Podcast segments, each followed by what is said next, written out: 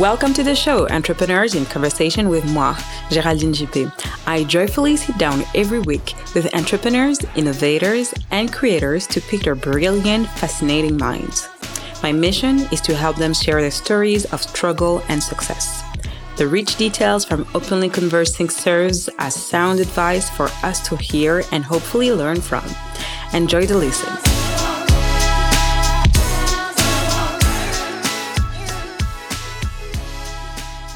Hey, I'm super happy to have um, Firas today from Innocere, um, a yoga studio, a very well-known stu- yoga studio in Montreal. And um, well, he has such an interesting, you know, path and story. He came from working as an aerospace engineer in San Diego, California, and then he fell in love with yoga. So let me introduce Firas. I'd like you to introduce yourself. How are you, Firas? I'm good. How you doing, guys? Thank you for having um, me. Yeah, my pleasure. Um, I'm very pleased that you could make the time out of your busy schedule. And I'd like you to introduce yourself to our listeners today. Yeah, absolutely. So, welcome everyone. And uh, so, my name is uh, Firas. I, um, as Geraldine had said, I um, I started uh, in in engineering. So, I actually am from Montreal originally. So, I studied mm-hmm. Uh, I studied engineering at, at, McGill University and spent about ten years in the aerospace industry, mm-hmm. and then mm-hmm. switched to construction. Did another almost 10 years and still doing that and um, mm-hmm. and i learned or at least i got introduced to yoga uh, in in San Diego in California.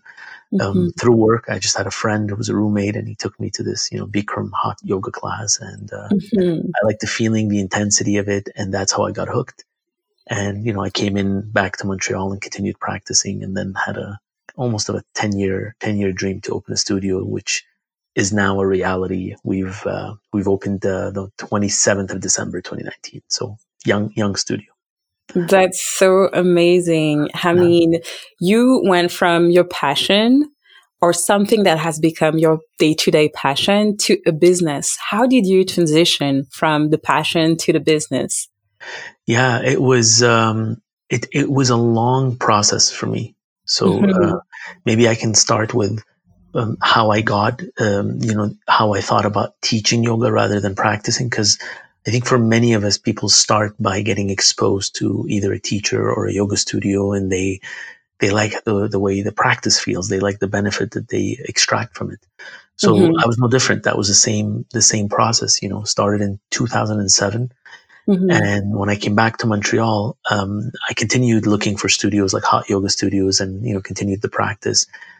And um, at that time, I had gone through another transition. This is when I had joined or switched careers, you know, completely. I went from aerospace to um, to construction, mm-hmm. and these are vastly different worlds. Like yes. vastly different. You know, one is more like science, and you're dealing with scientists. I like work for Boeing, and and you know, you get into the construction, and it's just madness. And it wasn't. It wasn't. It was a very challenging experience. So mm-hmm. uh, I almost. Uh, you know, I almost had a nervous breakdown. You know, it was so, wow. uh, it was so much pressure and, uh, I started questioning. I'm like, is this really what I want to do? You know, this doesn't mm-hmm. feel right. It doesn't, uh, uh, it's not good. It's, it's, uh, you know, large projects, very high pace. So a lot of stress. And, um, I had kind of played around with the idea of, of doing a yoga teacher training to kind of learn, learn and, and get more, you know, get in depth with yoga. Mm-hmm. I've asked a few places and, you know, it was, it was all right. Some people said, you know, you, you need to practice even more before we admit you. And others, I just didn't feel that it was the right fit. Mm-hmm. So I kind of abandoned the idea. And one day I had a really difficult uh, time at work, like so bad that I literally couldn't stare at the monitor. Like, and I'm not so, I'm not the type of person that goes through these things. So that was the first time in my life. Like I can just grind through anything. Mm-hmm. Like I'll do, you know, I'll just put my head down and do like 80, 90 hour work and no problem. You just get it done. But this time I just couldn't. Like I freaked out. So I just closed the computer, went home, crashed and woke up, had no energy to do hot yoga. So I literally used Google to say yoga class 7 p.m. Went to this unassuming studio at the time. It was called Yoga Bliss. And it was my teacher, Dr. Madan Bali, who later became my teacher. It was this mm-hmm. 89 year old man that was in a small room. And I was actually so exhausted that he just walked in and something felt different. And I knew right, right then and there that I was going to uh, learn from him. And so I did his teacher training mm-hmm. and spent almost a couple of years with him. I mean, the, the, the training's, I think, eight months or so, but mm-hmm. after that, you don't want to let go. It's like, it's like this grandfather figure, you know, that's, uh, that, that's uh, really rare, you know, so, uh, so that's it. I, you know, I stayed there and then I asked him if it was okay to teach certain classes, you know, uh, while mm-hmm. I was mm-hmm. working.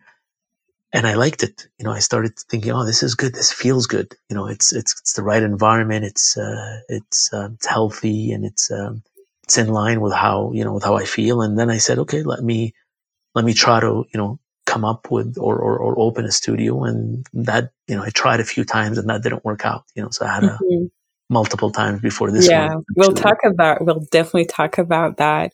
Um, yeah. what are the steps and the different milestones that you had to you know um, you had to reach in order to become um, a yoga teacher? Yeah the first and so typically what you know the path is if you, that you start practicing right as a as a as a practitioner. Mm-hmm. and uh, you know after a while you get comfortable a little bit more comfortable in the poses. And then you look for a school. You look for a yoga teacher training program and there are many i mean now it's kind of exploded where there are teacher trainings that you can kind of combine them with vacation you could uh, mm-hmm. uh, you could you know you, you have something that's very long you, you could do uh, the different types of yoga you know uh, the different branches for mm-hmm. me specifically i've noticed that there's a lot of emphasis on the physical posture in a lot of yoga teacher trainings and that's important and and uh, relevant but i felt that that you can get in a lot of places and it's very very hard to guide to find almost like a spiritual guide somebody that's really mm-hmm been there, done so many things, experiences, and then you could, and had life experiences, you know, that, mm-hmm. that, that, and I, I felt that with Dr. Bali. That, that was my main kind of decision criteria for saying, I'm going to do this. You know, mm-hmm. it was this feeling. It felt right. It felt like this was the right, the right training for me. And oddly enough, Dr. Bali doesn't in his training, it's not entirely or, or it's not, uh, axé towards, uh, you know, like, uh, just movement. It mm-hmm. really has a lot into philosophy, into understanding yourself. And, and I think that's what really the, the benefit of yoga, like the, the physical posture is the icing on the cake and just the icing is incredible. Like mm-hmm. it's so good. It brings benefit to so many people. So I'm not trying to reduce it, but it's almost like an iceberg and that's, that's just the tip and the depth of it is just infinite. Mm-hmm. Yeah. So I took the liberty to dive a little bit on your website and I was hooked on some words, especially in your bio.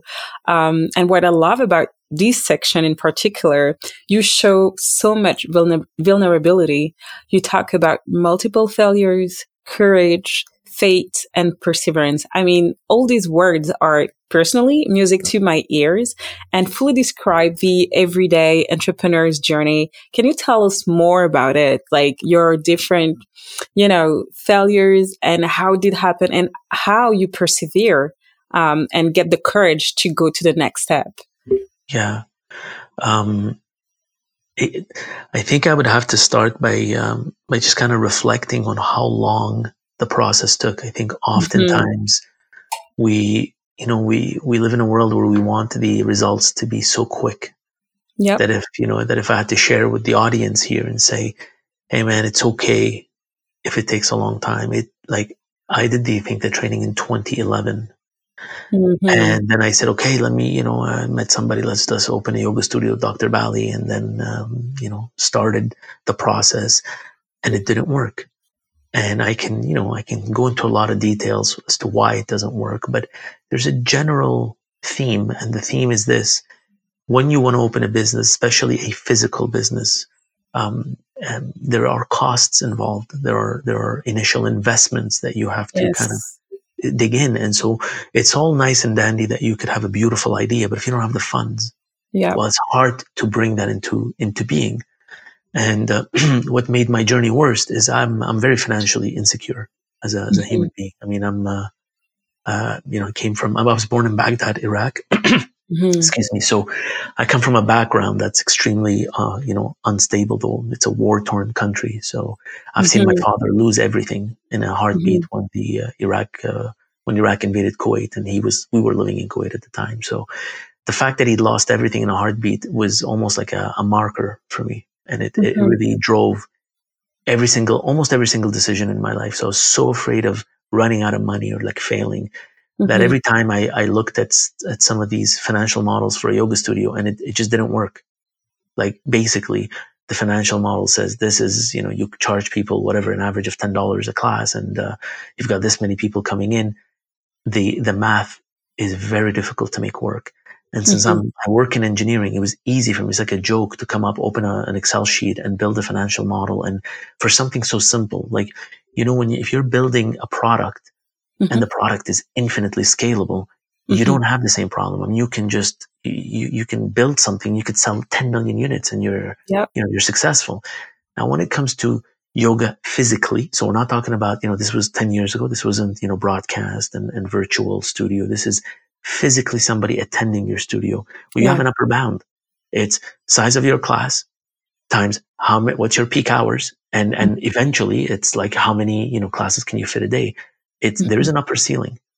Yeah. And um, so every time I tried that, it, it basically it, it, failed. I even I even tried to do it in the U.S. So I kind of uh, I've I decided that uh, it's too cold in Montreal, you know, and uh, the winter and the roads and the taxes are high. And so I said, you know what, that's it. I'm gonna ship my stuff. I'm gonna say goodbye to to my friends, and I'm gonna go to San Diego and open open a studio there.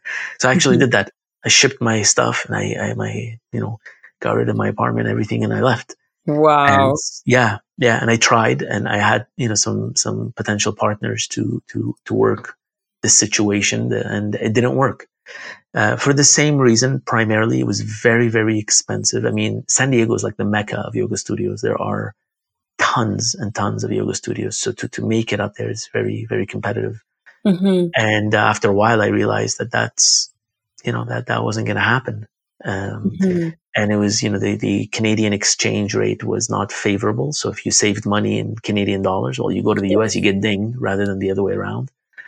And um, after a while, I'd realized that this was another failure and I'm not going to be able to do it. And I miss my family and I felt so lonely, even though San Diego was just absolutely beautiful. So this is almost going back 10 years later, like in 20, 2017 or so.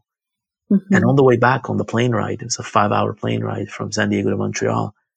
I had decided to, uh, I'd come up with the name, you know, Sarah Yoga, just like flashed in my, in my head. And, um, I got home. I went to my parents and because uh, I had no place to stay, and I literally decided to lock myself up in a basement and mm-hmm. not leave until I find a space in Montreal.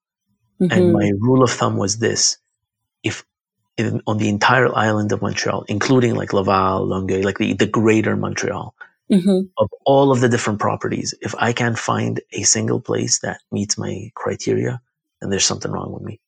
That means my, my, my, whatever I want, given like the amount of money I want to spend or I want to invest just doesn't match up. And so it isn't the city. It's me. I'm the problem.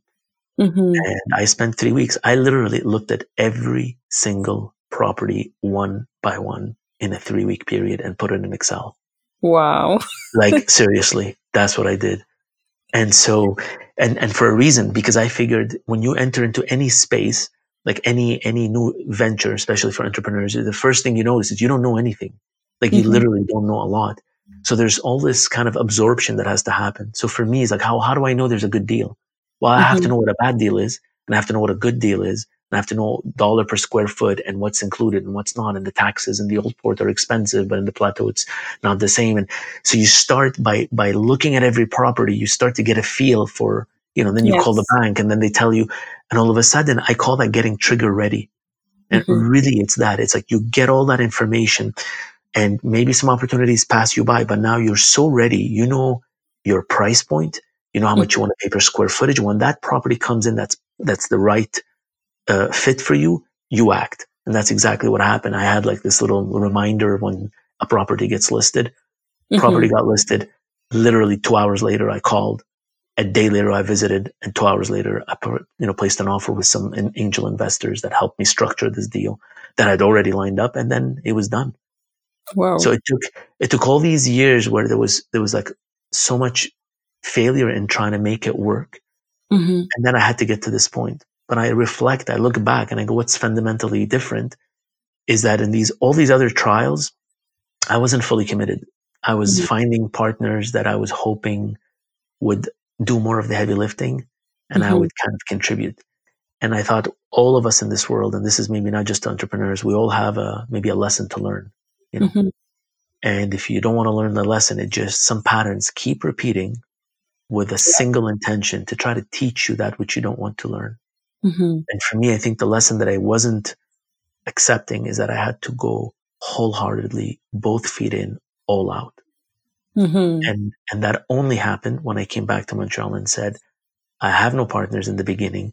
You know, the, the angel and the setup that I had, they're like kind of silent. So I'm in front. I'm, I'm basically taking care of them. They're passive.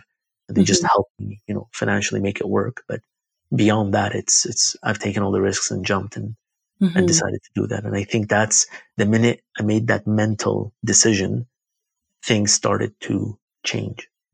Yeah, it's it's all matter of mindset. Like people yeah. sometimes try not to take that into consideration, but I would say it's 50% mindset. If you want to be, if you put your mind to it, it usually works. Yeah. And then what happened? So you found actually your dream studio and then what were your next step after yeah, that? So immediately I found out it wasn't ready because there were people occupying it.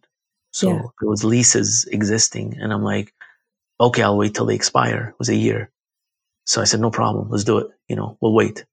Meanwhile, I said, okay, I need a job to, to pay for the upcoming, yeah. you know, crazy expenses that are coming my way and yeah. beyond, beyond what was already ready, you know, so I got a job and, um, and I started, you know, uh, working a full-time job while I, you know, at night dream about the studio and the setup and do the research. And again, learn about everything there is to learn. So with, with my engineering background, I've, I've, I've always noticed that it's, you know, uh, a, a hot yoga studio. By the way, I wanted, uh, what we opened is a hot yoga studio. Mm-hmm. And that's really challenging from an engineering technical perspective mm-hmm. because you're, especially in our, in our country, in the northern climates. So you could imagine that in the winter, when it's minus 25 outside, we're trying to run a room at 35, 36, 37 degrees. Yeah with 40% humidity. So not only is it a challenge in terms of heat insulation, it's mm-hmm. a challenge in terms of controlling for condensation. Mm-hmm. It's a challenge to try to prevent mold control.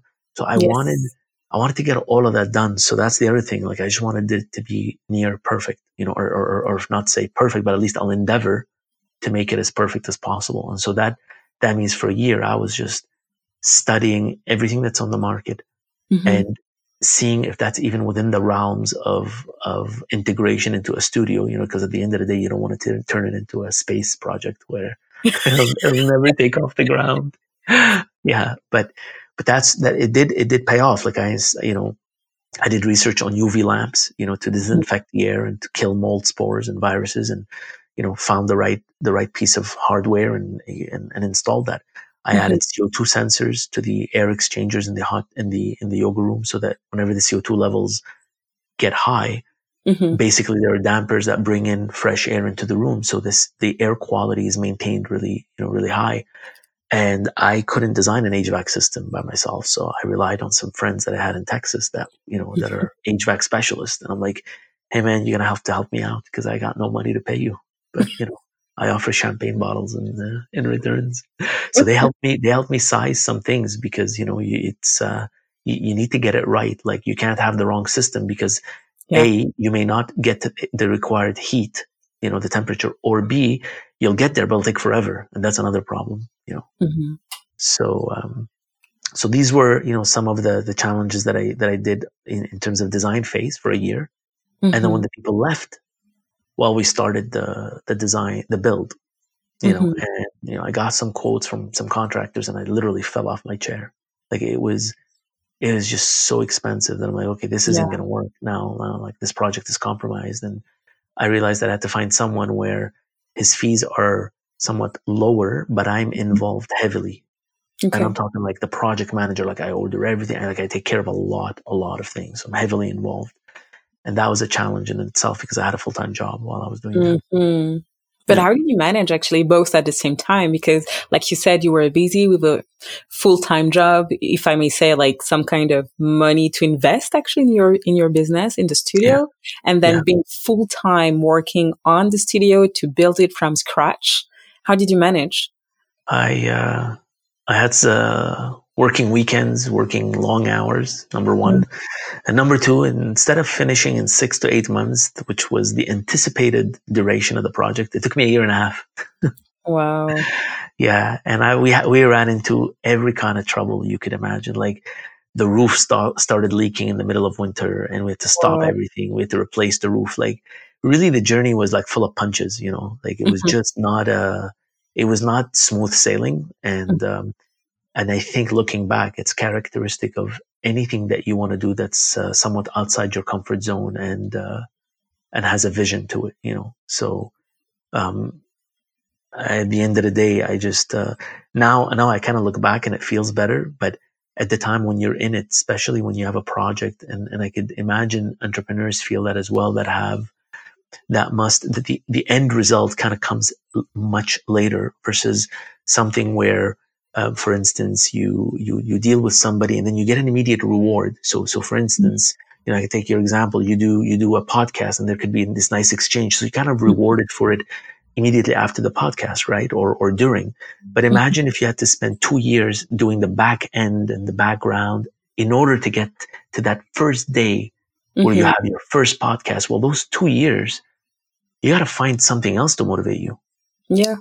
Yeah. And so for me, it was, it was hard because I felt like it was never going to finish. Mm-hmm. At some point, I was like, like mentally exhausted. I'm like, okay, my job is demanding. This thing is, and it just doesn't want to finish. Like mm-hmm. the one thing and then this thing comes up. And then, and of course, I'm not knowledgeable. This isn't like my fourth studio or something. It's like the first one.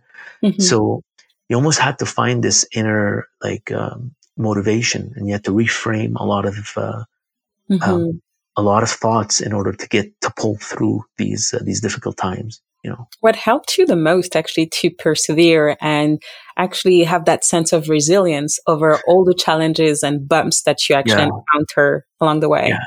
I think one thing that really really helped me it was like a tool that i um, kind of f- fell on it because it, in the beginning what what used to happen is I do something in the in the design process or you know a selection of something and something doesn't work or a contractor doesn't show up or you just have an issue and I could name a million of them when you're doing a build. Mm-hmm. And I would take it to heart and I'd get all like pissed off and I would get down and and after a while I felt like this m- mentality you can't like you can't run a marathon with that mentality like I'll collapse because I, I take it to heart and I'm all pissed off and so then I'm like, okay, well, what are we going to do? Do I abandon? Like halfway through, do I just give up? Mm-hmm. And that, that just did not feel right. You know, I'm like, I'm not going to do that. So I got to figure out another way to deal with these, these kind of transactional disappointments where, you know, things don't go your way. And the best method that I found was to ask myself a very simple but direct question. Mm-hmm. The question was this. Does this problem that I'm dealing with right now, does it compromise the goal? Mm-hmm. And of course, I have to write what my goal is. And my goal was open a yoga studio that's resilient, that's, that's going to stay for the next 30 years. So this mm-hmm. isn't open and then close after two years because you like did the math wrong. This was like, no, no, you open and you, you, you're going to remain open, you know, unless of course something physically happens to you. And so the question was, this problem I'm dealing with right now, does it compromise the end goal? Mm-hmm. And if the answer is no, then I shouldn't get way worked over it. And mm-hmm. typically it falls into a couple of categories. It's either time, I'm going to get delayed. It's either money. Oops, I have to pay more for this thing that I budgeted X. Now I have to, it's almost always these two things. Or three, okay, well, you know, this thing is not exactly the, the size that I want it to be, but we're going to have to like work around it. And obviously there was always these three answers. So every time I had like the example, the, the roof leaking. So you got to imagine this, right? Like you're exhausted. It's like almost a year in. It's winter. And on the first floor, we're on a second floor, our yoga studio. On the first floor, we have restaurants, cafes, and like, you know, tenants. And they call me up and say, man, there is water everywhere. And like, I got to leave my work, jump in a car, drive. I come in and I see not the deep good, you know, we're not talking about like a little bit of, we're talking like water. Like mm. God, something happened in the roof I'm about to cry. You know, I'm like, what the hell do you do? And so by the time you, you know, you, you, you kind of invent some channels and some water just to contain it, just to kind of get a breather, mm-hmm. you look back and you're like, what am I doing? And then when in that moment, it feels like that thing was just the one more thing that's going to break your back because mm-hmm. it's been obviously an accumulation of all the mm-hmm. stressors. And I think that's when I started thinking in those terms. I would say, okay, this now is horrendous. Okay. So now I bring someone in and they say, Oh, there's too much ice on the roof. Can't fix it. You got to wait till the spring. Mm-hmm. So now the entire project is delayed, more costs. And all I had there, and I sat down, I said, okay, well, you know, we're more late, late. Okay, fine. We're late. It's going to cost more money. All right. I'm just going to have to continue working longer. Mm-hmm. And so does it compromise the objective? Are we, are we not opening? The answer is no. Uh, is it going to cost more money? Yes. Can I absorb it without folding? Like basically without compromising the objective? The answer is yes, I can. And so I continued. And mm-hmm. I started using, like, once you realize that, that really helps, helps your mind overcome these difficulties. I started using that tool faster and faster whenever I even had smaller things. You know, something didn't work. We had an agreement about something with a contractor and it's always either cost or it didn't show up. I'll ask the same questions. Are we compromised? No. Okay. Find a solution. Maybe it's a half-ass solution. Maybe it's 80% or 50%, but it's a solution. Let's keep going, you know. Wow. That's, yeah. I mean, that kind of resilience, it takes like so much strength as well in order to move through every bumps and every, you know, um, failures and challenges that you encounter. Um, that's pretty amazing. Um, and specifically that it brought you to the success that you have today. Um, now through all that we're also facing right now another challenge uh, that everybody knows about because there's nowhere to you know go around. This is coronavirus time. Uh, it's unfortunate. It's challenging for every single people on that earth. How do you navigate in that you know in this time with a yoga studio and, you know, people that you want to greet and people you want to teach and people and your community you want to be surrounded with. Yeah. Uh, so we didn't see, obviously nobody saw that coming, but I'm like, uh, you know, you're, you know, you, do yoga and Dr. Bali used to say, you know, nothing, nothing, there are no, there are no coincidences. Everything happens for a reason. And I was there and we opened December 27th, 2019. I was so mm-hmm. adamant that I wanted to open in the year 2019 that nothing was ready. And I just mm. said, the hell with it. We're opening one class so we could say we're open in 2019. And then I think 12 or 15th of March, we were, you know, COVID hit and they closed, we closed like not even, two, you know, barely two and a half months. Wow. And, um, so, and then we had to open, we, we resumed or opened our doors uh, June 27th, 2020.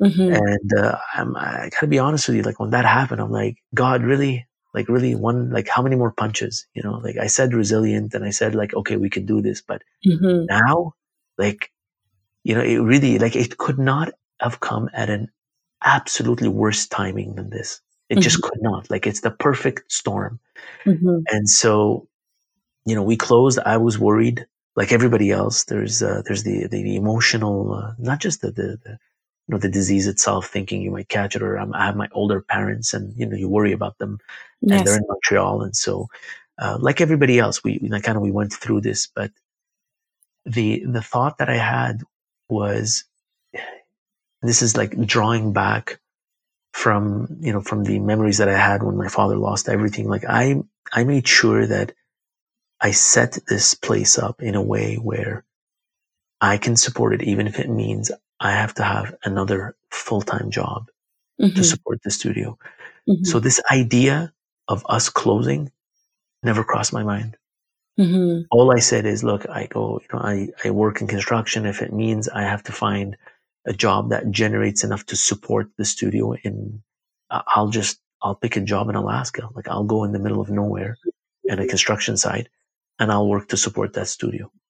So mm-hmm. that helped a little bit because, you know, I said, rain or shine, this thing is going to finish at some point. Yeah. So the question became, again, the same tool, like very kind of down to earth, ask a question, say, can I survive a year and a half? Mm-hmm. And if the answer is, it's going to be hard on me personally, that just means that I have to do longer hours, more jobs, and my other work. So be it. I said, mm-hmm. I've, You know, so what? I've done it before. Just do Mhm. it again. Because at the end of the day, I'm always said this is going to be a 30 year plan. So what if we have a two, two difficult years? And Yeah. we opened and we're obviously running at 50% capacity, which, which, um, doesn't work financially. Like we're cash flow negative, but I said, you know what? That's okay. People started supporting us. They started coming back and it's really, Mhm. yeah, I, I gotta admit, like we had this one, um, one client that came in and said, Hey, can you, you know, uh, your prices may be too low and we'd, I'd be willing to like pay more just to, you know, you, you shouldn't close. And like this kind of support that's, uh, Yeah.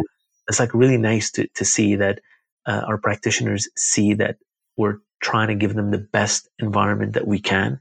Mhm. And I'm kind of going that long term route that says eventually, if I have to w- win them one at a time, so be it. It'll just take us longer, but we'll win them one at a time. You know. hmm Yeah. That's so amazing. And I'm so um, amazed and impressed. Well, all the courage that it takes actually to do that in order, because it's not only keeping um, the yoga studio open, it's also open to support a community. And that's also important. And the community actually gives back. And that's really beautiful to see that. Yeah, especially no, for sure. I mean, especially like I, I keep telling even our, our clients, like our practitioners, I go, I it's a pleasure for me to like hold a space and we kind of train together. It's it's Mhm. this it's just really cool environment and it's very supportive. And I'm like, what a what a nice way to hopefully do that for many many years to come. You know. Mm-hmm, mm-hmm. Yeah. There is one more thing that I really would like to unpack. Um, it's there's a quote that I found um, um, around the web about InnoCere, which says, "Move in the direction of your gifts." I would like you to tell me more about that. Yeah. Um, when I was flying back from uh, San Diego to Montreal, and I was thinking, you know, thinking about the name and, and thinking about like kind of a motto, you know, um, I, I thought, what's a, you know, maybe a reflection of what I had difficulties with, which was, you know, I had a, a career in, in engineering, which was uh, good, it was going well, and there was this, you know, big, big fear to sort of switch and go into another direction, which i- which is scary for a lot, you know, for a lot of people. For me, it was equally scary, and especially Mhm. that what you're giving up is something that's uh, you know lucrative. It's a good job. It's a good career. Like it's not, you know, uh, you, there's a, a lot to lose, Mhm. and to go to something that uh, I had, as I had mentioned earlier, is kind of a financially more limiting as a as a as a as a, cho- a choice or a career choice, but so much more rewarding. You know, kind of feeds your soul. You know, Mhm. maybe maybe it doesn't feed the bank account, but definitely feeds your soul. So that transition was was very difficult, and it it, it takes a lot of you know inner work to get to that point of of no return. You get to a point where not doing that is so much worse than Mhm. the risk of failure. Mhm. And I think that that's why, you know, sometimes people kind of want to avoid either conflict or want to avoid suffering. And I could, you know, have a slightly different view on that. I'd say, in fact, move into your suffering because if, if your suffering increases so much, and I don't mean that you kind of hurt yourself in, in, in doing so, but the fact that you're not doing what you love creates so much internal conflict. Mhm. And that result of which is like this kind of tremendous suffering that it actually moves you. Mhm. So if if you want to do something but you're comfortable, well, there's a high likelihood that that comfort just causes stagnation. You're you know you're, you're comfortable, so you kind of you know think about it. and say maybe I'd like to do this, maybe not. And but when you're suffering Mhm. and it just you can't take it anymore, you act, and and so you take you take those those uh, decisions.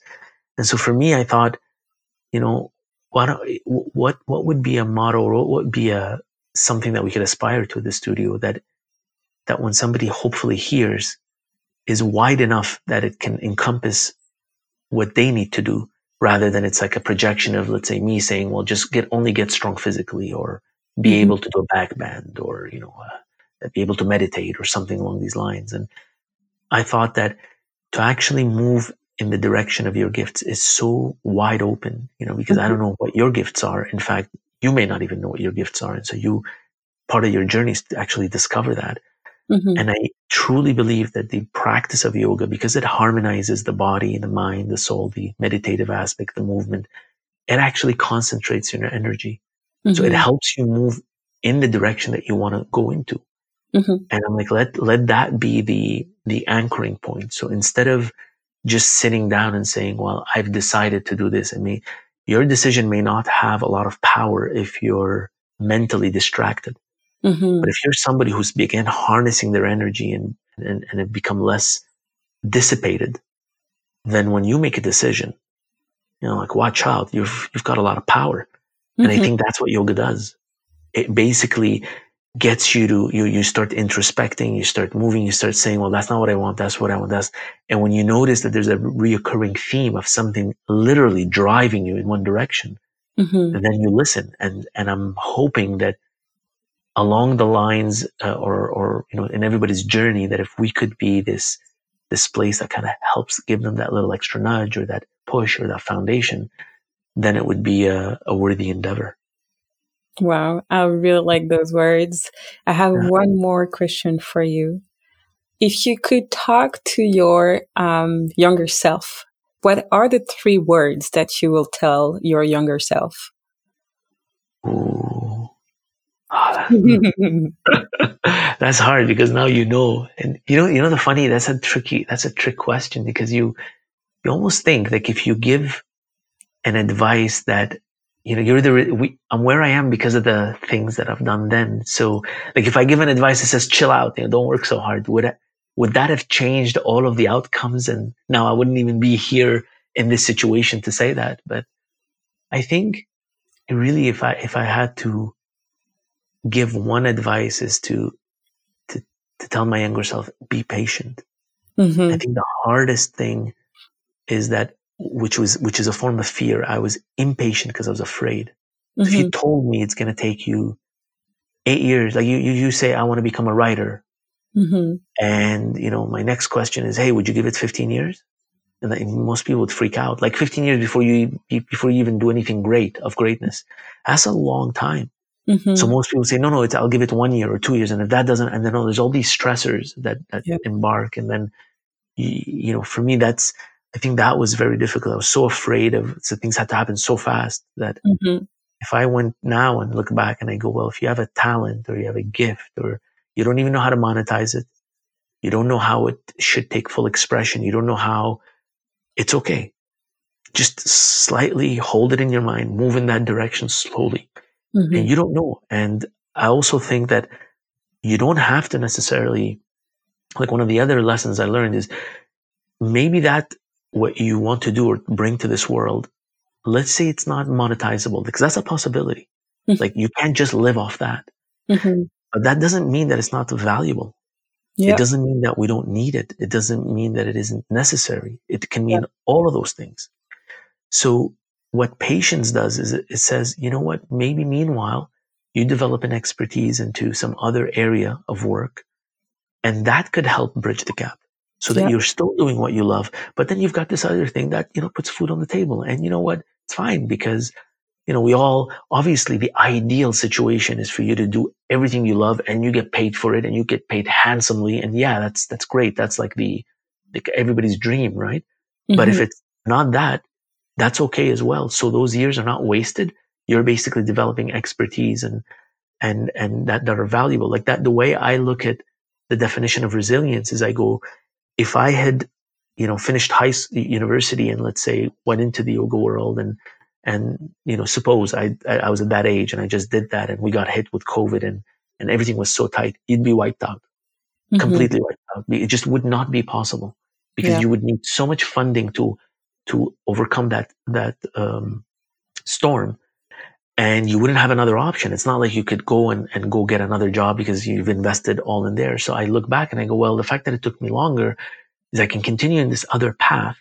Hopefully if i can get a, a you know maintain a job or, or find another one which i think is possible to mm-hmm. support this other journey. And mm-hmm. i think for a lot of entrepreneurs you don't want to discount that.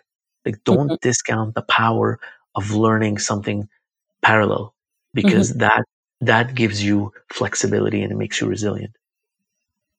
I love those words. I mean, yeah. really music to my ears because I uh-huh. totally understand the feelings, you know, the ups and down and everything. I mean, like, like we usually say, you do what you have to do because yeah. that's the end result that matters and not the in between that lead you actually to your goal. What matters yeah. that you reach your goal.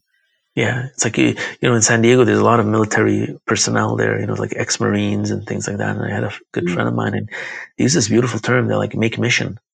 Mm. So, like, I don't care how you get there. You know, they're they're kind of trained to say, well, you got a mission. You got to mm. make mission. So the path, okay, left, right, maybe zigzag. You go back. It's not ideal.